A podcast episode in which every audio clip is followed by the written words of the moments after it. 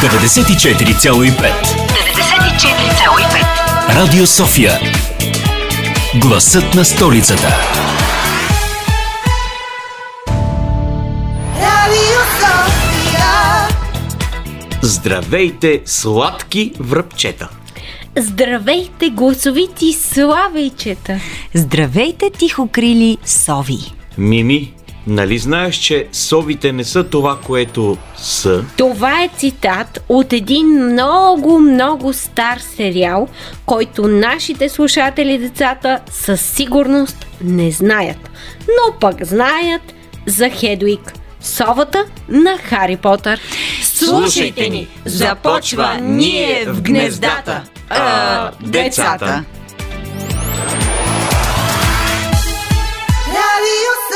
София.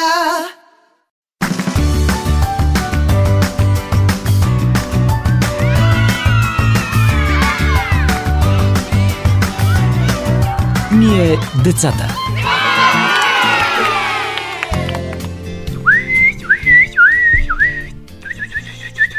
Ади, какво правиш? Ох, вече и птици ли ще имитираш? Айде стига вече, остави нещо и за другите хора. Може и да имитираш птици, но да знаеш, че си имаш конкуренция. А аз конкуренция? Къде? Кога? Никой не може да бъде по-добър в имитациите от мен. Аз мога звяра, Шрёдер, Кранк, Костенурките нинджа, Алф и всички, всички, всички, всички, всички, всички, всички. Е, не можеш чак всички, но признавам, че си доста добър. Да, доста си добър, но в парковете има птичка, която може да изимитира 20 вида различни птици. А. Това е скорецът. На пръв поглед той не е нищо особено, черни пера и жълт клюн, но като запее, не можеш да разбереш скорец ли е, славей ли е, чучулига. Може и да може, но аз имитирам човешката реч, а това е много по-трудно. А сега се опитвам да науча песента на Славия, защото казват, че той има най-красивата песен. Така е, но Славият никога не повтаря една и съща песен. Извива си, прави си различни украшения, но никога не повтаря. И знаеш ли защо пее толкова красиво? Защото пее за своята любима. Мъжките Мъжките славейчета пеят за да привлекат женските. Те извиват глас цяла нощ до пълно изтощение. През това време дори губят голяма част от теглото си. Да, но сутринта пък пеят, за да предупредят другите мъжки птици да не им навлизат в територията, че става страшно. Аз за това ги харесвам. На мен пък любими са ми пеликаните. Много са смешни с тези големи турби под човките си. Всъщност, те се хранят с тях. Първо се събират на ято и започват да пляскат с крила от повърхността на водата, за да подгонят рибата към плечината на езерото. Там загребват вода в турбата си, после я изцеждат и в устата им остава само рибата. Много са хитри. Според мен пък совите са по-хитри. Те летят абсолютно безшумно, само по тъмно и ловуват мишки. Освен това, могат да си завъртят главата на 180 градуса и да видят какво има точно зад тях. А слухът им е страшно силен. Така е, не случайно Хари Потър си има сова Хедуик. Всъщност, птиците са и често срещани домашни животни. Като започнем от кокошки и гъски, каквито имам аз при баба на село, та стигнем чак до домашни канарчета и папагалчета. Ела тука, ела тука. Иш, иш, иш. А някои хора пък си отглеждат соколи. Те са много умни птици, но са си малко опаснички, защото са грабливи. да, могат да ти откраднат костенурката, ако имаш такава, защото те се хранят с по-малки от тях птици и други животни. Момичета, а вие откъде знаете толкова много за птиците? Бяхме на курс по орнитология. Орнито какво? Орнитология. Логия какво? Наука за птиците, Ади. Орнитолозите наблюдават птиците. Слагат им пръстенчета на крака, за да ги маркират и изучават тяхното поведение, анатомия, физиология и така нататък. Да, беше много интересно. България е супер подходяща страна за орнитолози, защото има много видове птици. Близо 500. Няма да можем да изредим всички, защото все пак трябва да слушаме и страхотната музика по Радио София. Чувство, мисъл, действие. Този епизод на Ние децата си говорим за птиците. Да чуем какви птици познават нашите приятели от клуба за деца репортери с ръководител Коста Чулаков. Стрелец. Стрелец. Една черна птичка. Тя може да говори над 20 езика на човешки птици и може да казва и човешка реч или ам, аларма на автомобил. Това да не биде скорец. Да, скорец. Мисля съм виждал Штрауси в зоопарка. Веднъж решахме, едни наши приятели щяха да пътуват и ние щяхме папагалите да им гледаме, но обаче се отказаха. А, моята любима птица е лястовица, защото тя е малка, ама много красива. Има красиви движения. Папагал Жако. Защото той мисля, че ако не се лъжа, можеше да, да, да умее над 100 думи на, на човешки язик, няма значение на кой, и дори умее да спряга глаголи. Еха, много мен папагал. А другите имате ли си някоя любима птица или пък някаква история с птица, да ви е гонила гъска, патица, домашна, връбче, не знам. Всяка сутрин а, един штъркел идваше на баба ми на прозореца и тропаше. Тропаше и штъркила на прозореца. Да. Защо? Ми не знам, той просто си идваше и те го бяха кръстили май пешо, не знам как се казваше точно. И с какво тропаше, с коя С част? клона си тропа по прозореца и баба се чуди какво е. Иначе древните римляни са използвали скорци като домашни птици и са ги обучавали на човешка реч. Значи един път, когато бяхме на село с дядо ми, разхождахме се из градината. И от никъде, нали, това е някъде месец, някъде ноември, нали, и студено е, нали, тъщото в планината. Виждаме от никъде някакво връбче. То, нали, мъничко такова и лежи на земята. Ама то не се въобще движи по никакъв начин. Все едно, че е замръзнало като лед, като купче, нали. И ние след това го взимаме и решаваме, нали, да го стоплим по някакъв начин, защото да не умира малкото. Пуснахме го в къщата и само след две минути именно, е така точно, то се съживява и почва да лети. Веднъж, когато бяхме на път, буквално спряхме в Турция на един паркинг и като, останахме, като се събудихме сутринта, на покрива на кемпера ни чухме някакво тракане и буквално като излязохме беше някакъв штъркел, който после клюм на брат ми по главата. Добре, намери ли най-древната птица? Давид. Тя се казва Архепотерикс. Най- най-големите деца на птици са съществували някога, са били на един древен вид, който вече не съществува. Мисля, че научното му име беше нещо като, е, нещо като етхопис. Интересно, че на брой всички вид, видове птици са 26. Разбира се, има и повече, ама въобще в списъка са още за сега 26. Но тук само съм избрал за сега 8. Сега ще, мог, ще ги прочета. Има, значи, гъско подобни, кокошко подобни, дъждо, а, свирцоподобни, гмуркоподобни, пингвиноподобни, пеликаноподобни, папагалоподобни и врабчоподобни. И така нататък, всичките 26. Много любознателни и информирани са децата от клуба за деца репортери с ръководител Коста Чулаков. Истински специалист по птиците обаче е нашия гост. А, господин Стойчев от Дружество за защита на птиците ще ни разкаже за а, всички инициативи, свързани с а, птиците, като една от тях е кампания за връбчета, която се провежда а, този месец. Да, това е една от а, най-успешните наши кампании, защото много хора се вълнуват от съдбата на връбчетата.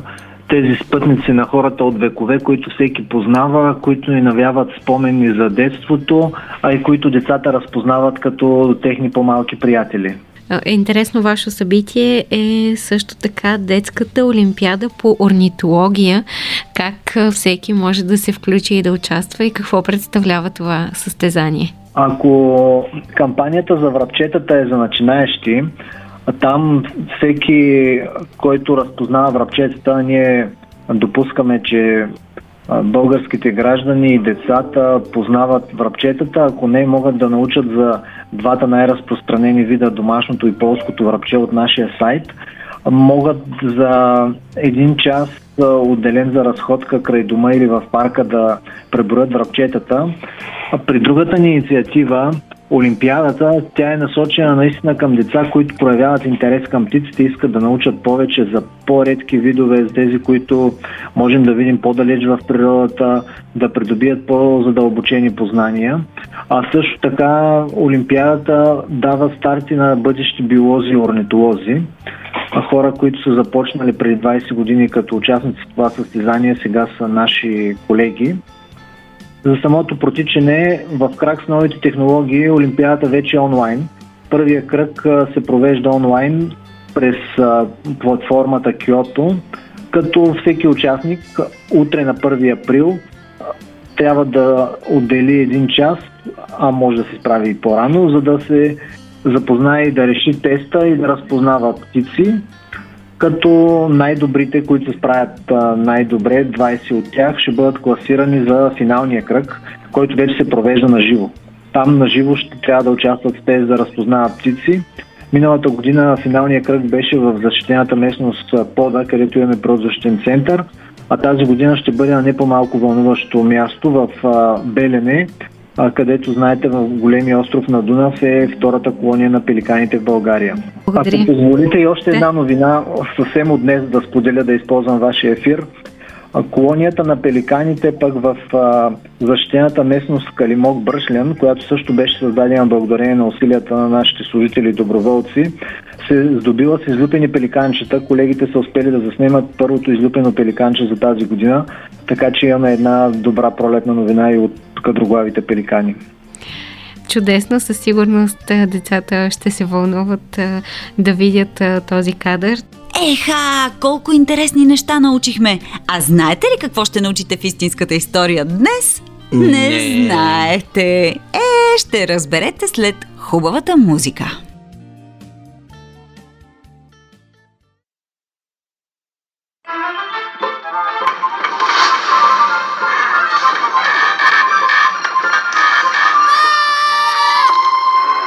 Истинската история на Птицата Феникс.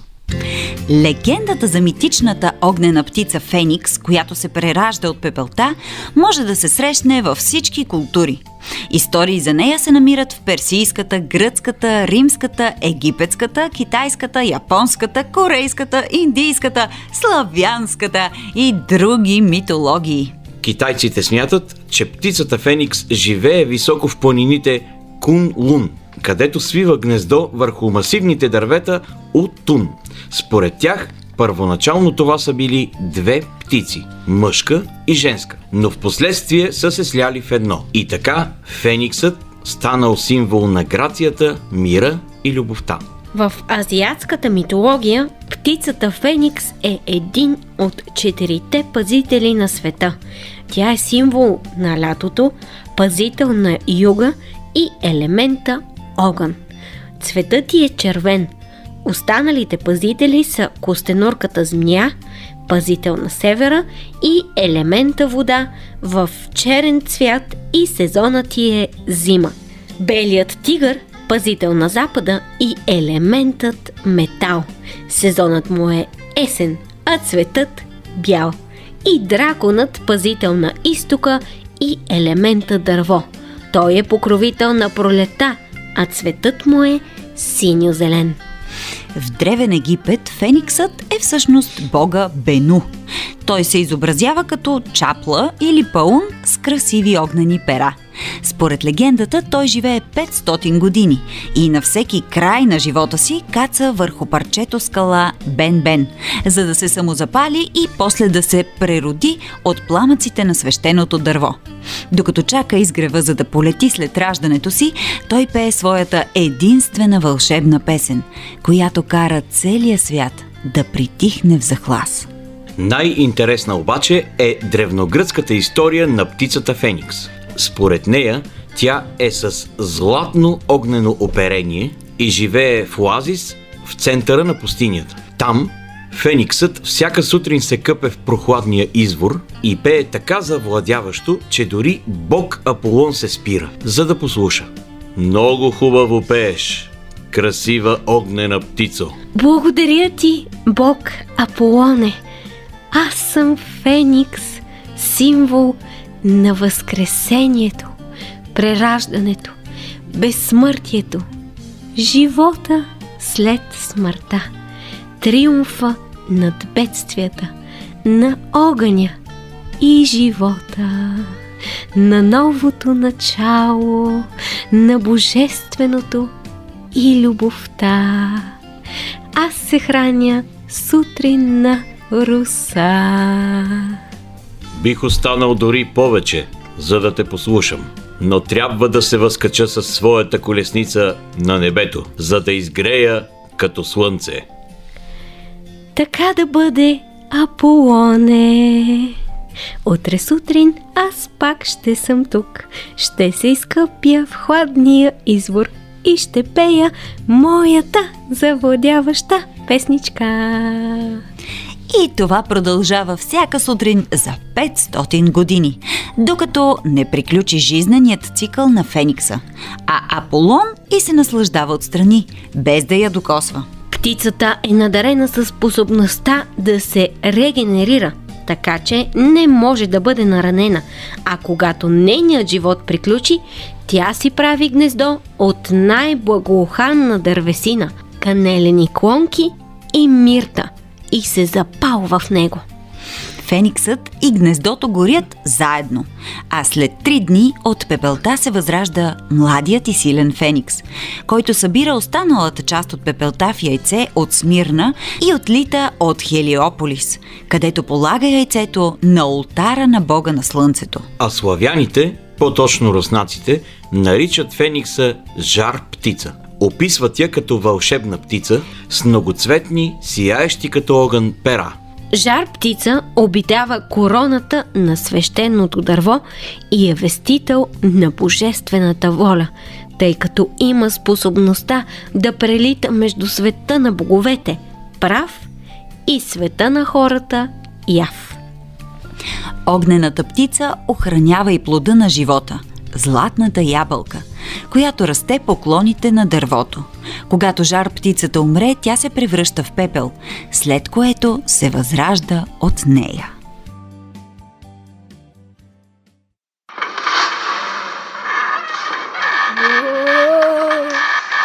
Светът на приказките. Отлитането на птиците. Якутска приказка. Едно време всичките прелетни птици живеели постоянно на юг. Но когато им станало тясно и горещо, те свикали събрание и една птица започнала да говори. Тясно ни стана, храната не стига, от горещината яйцата ни се развалят, рожбите ни намаляват. Я да си намерим друго място за през лятото. Хайде, съгласили се другите птици. Но трябва да пратим някого да види и избере хубави и удобни места. Избрали жерава. Птица важна, почтенна, умна, предпазлива, която умее хубаво да лети и чудесно да ходи с дългите си крака. Дали на Жерава три години срок, защото трябвало да обиколи и разгледа три страни – запад, север и изток. Жеравът отлетял. Минали три години. Една нощ Жеравът долетял, то с час отишъл при жена си и рекал Прекрасни места намерих на север. Обширни, просторни и прохладни. Там има храна, колкото щеш. Може да се навъдят много птичета, но аз не съм глупак. Утре на общото събрание на птиците ще заявя, че на север е по-лошо, отколкото където и да е другаде. Сетне ние само с тебе ще отлетим на север и там ще заживеем славно. Никой няма да ни пречи. Имало една малка смела птичка, патичка Богоргоно. Когато Жеравът разказвал на жена си за северните страни, тя случайно прелетяла покрай гнездото им, чула целия разговор и си помислила. Гледай ти какъв негодник! Но на събранието аз хубаво ще го наредя. Събрали се всички птици, малки и големи на съвет. Жеравът захванал да разказва какво е видял през време на полета си. Бях, рекал той, на запад и на изток. Там е като тук, тясно, горещо, храната малко. Сетне отлетях на север, но едвам се върнах жив. Там е ужасно студено, вечни мъгли, няма лято, само зима. Растителност няма никаква. Освен това, по уния места има огромни хищни птици, с клюн като коса и се и такива ногти. Те са лакоми и жестоки. Ако отидем на север, никой от нас няма да се върне. Ами ти как се върна?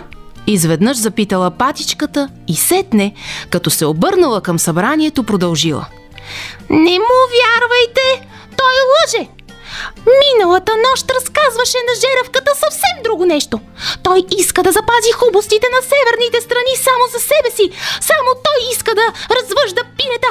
А случайно узнах неговите лоши намерения.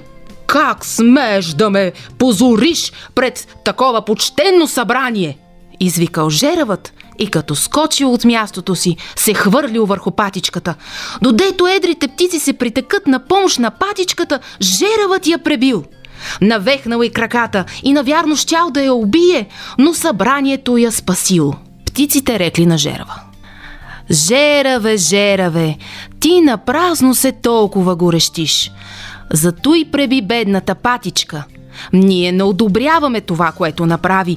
И тя е семейна птица. Гледай, тя е ни жива, ни умряла. Не, ние сега не ти вярваме. След като се поуспокоили малко, птиците отново обсъдили въпроса и решили. Ако жеравът наистина говореше истината, нямаше така да се озлоби срещу малката птичка. Ясно е, че бедната патичка е казала онова, което е чула. Затова трябва пак да изпратят някого на север. Нека отиде там орелът. Птица умна, дълновидна и храбра. Той лети бързо. Ще му дадат срок една година. А патичката нека се лекува и храни за сметка на жерава, който занапред не бива да се саморазправя както си знае, а да чака решението на събранието. Орелът литнал на север. Точно след една година, през пролета, той се върнал. Птиците пак се събрали. Орелът съобщил, че е намерил на север прекрасни, обширни и прохладни места, където има храна в изобилие. За отглеждане на малките е имало много удобни места. Там нямало никакви страшни птици, за каквито разправял жеравът. Без да губят време, птиците се приготвили да отлетят на север. Но щом се наканили да полетят, пред тях се явила патичката, куца и с навехнато крило. Братя, рекла тя. Искам нещо да ви кажа. Миналата година пред вас жеравът ме преби, без да съм виновна, само защото казах истината. Сега вие отлитате и къде ще седя на аз, болна и при това със семейство? Тук без дружина ще загина, имайте милост. Решете какво ще стане с мене, додето не сте отлетели. Да, тя казва истината, рекли всички птици. Наистина ще загине, ако някой не се притече на помощ. Срамота е да оставим сестра си да загине. Но тъй като за нейната безпомощност е виновен лъжливият Жерав, той трябва да понесе такова наказание. От сега нататък, додето свят светува, той ще мъкне на гърба си до северните страни и назад патичката Богоргоно. И от тогава, при полета на север и назад, патичката каца върху гърба на Жерава. И затова Жеревът рядко долита до далечния север.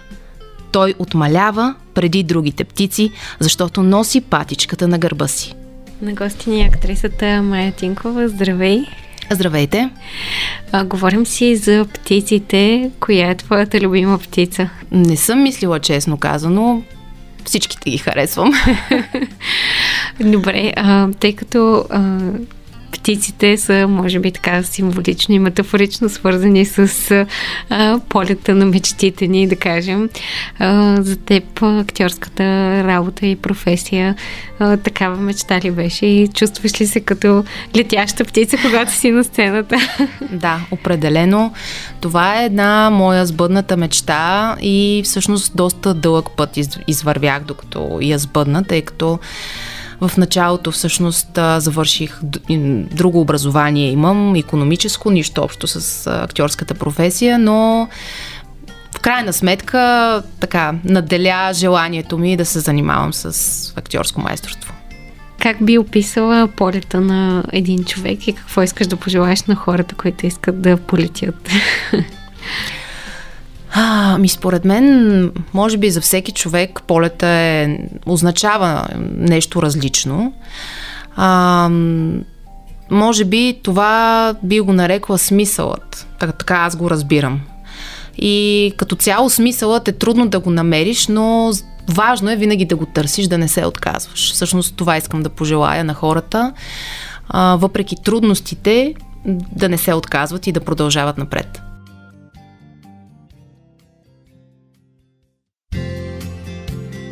Момичета, предавам се. Не мога да науча песента на Славея. Вместо това ще науча различни видове лай на куче.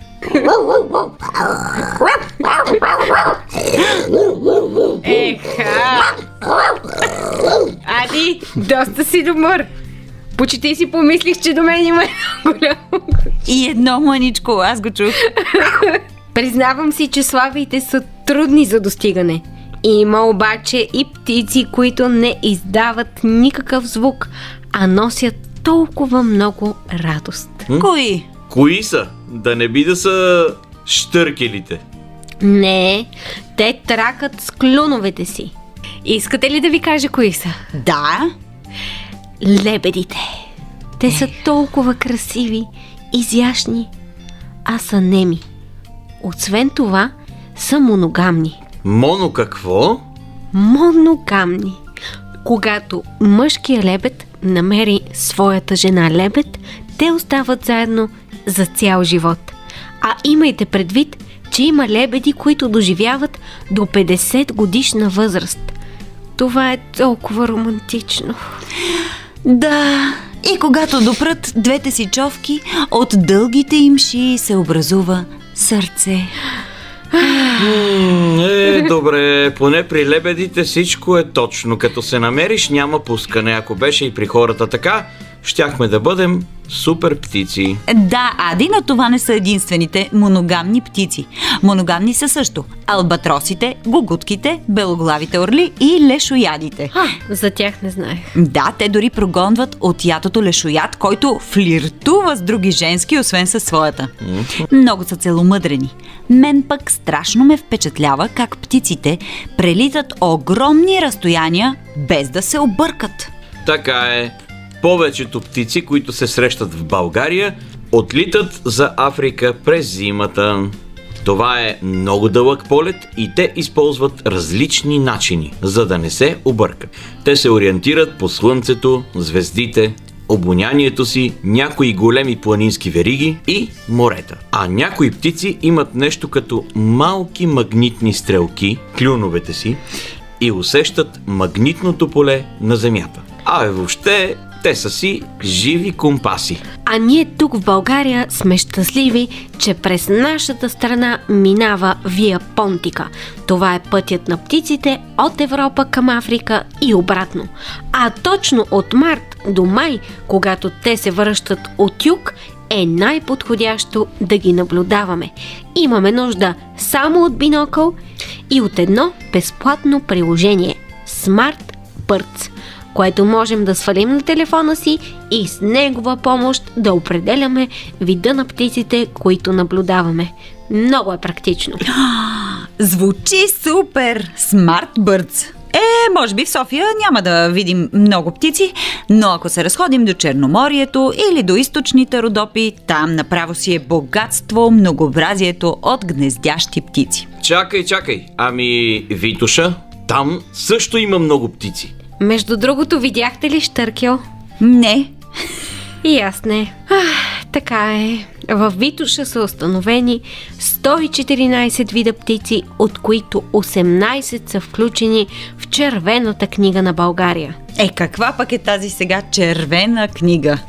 Това е списък с застрашени изчезващи и изчезнали биологични видове, живеещи на територията на България. В България идеята за издаването на Национална червена книга е на бележития зоолог и природозащитник Николай Боев. Първото й издание излиза в два тома. През 1984 първи том, посветен на растенията, а през 1985 втори том, посветен на животните. Вече има второ издание на червената книга на застрашените растителни и животински видове в България. Описаните в нея биологични видове са приоритетни за опазване в задължителния за България европейски проект Натура 2000. Значи Витоша е много подходяща за орнитологичен обект. Тоест, там можем да наблюдаваме различни птици. А се сещам, че на дендрариума има и музей на совата. Ами, да се отправяме натам тогава. А вие, скъпи приятели, не забравяйте да ни пишете на нашата фейсбук страничка Ние децата, ако забележите някоя странна птица около вас. Благодарим ви, че бяхте с нас и тази събота. Обичаме ви! До следващия път! А до тогава помнете, защо не можем като птиците да сме щастливи всяко лято? Угасва пламъка в зениците, като звезда в мътно блато.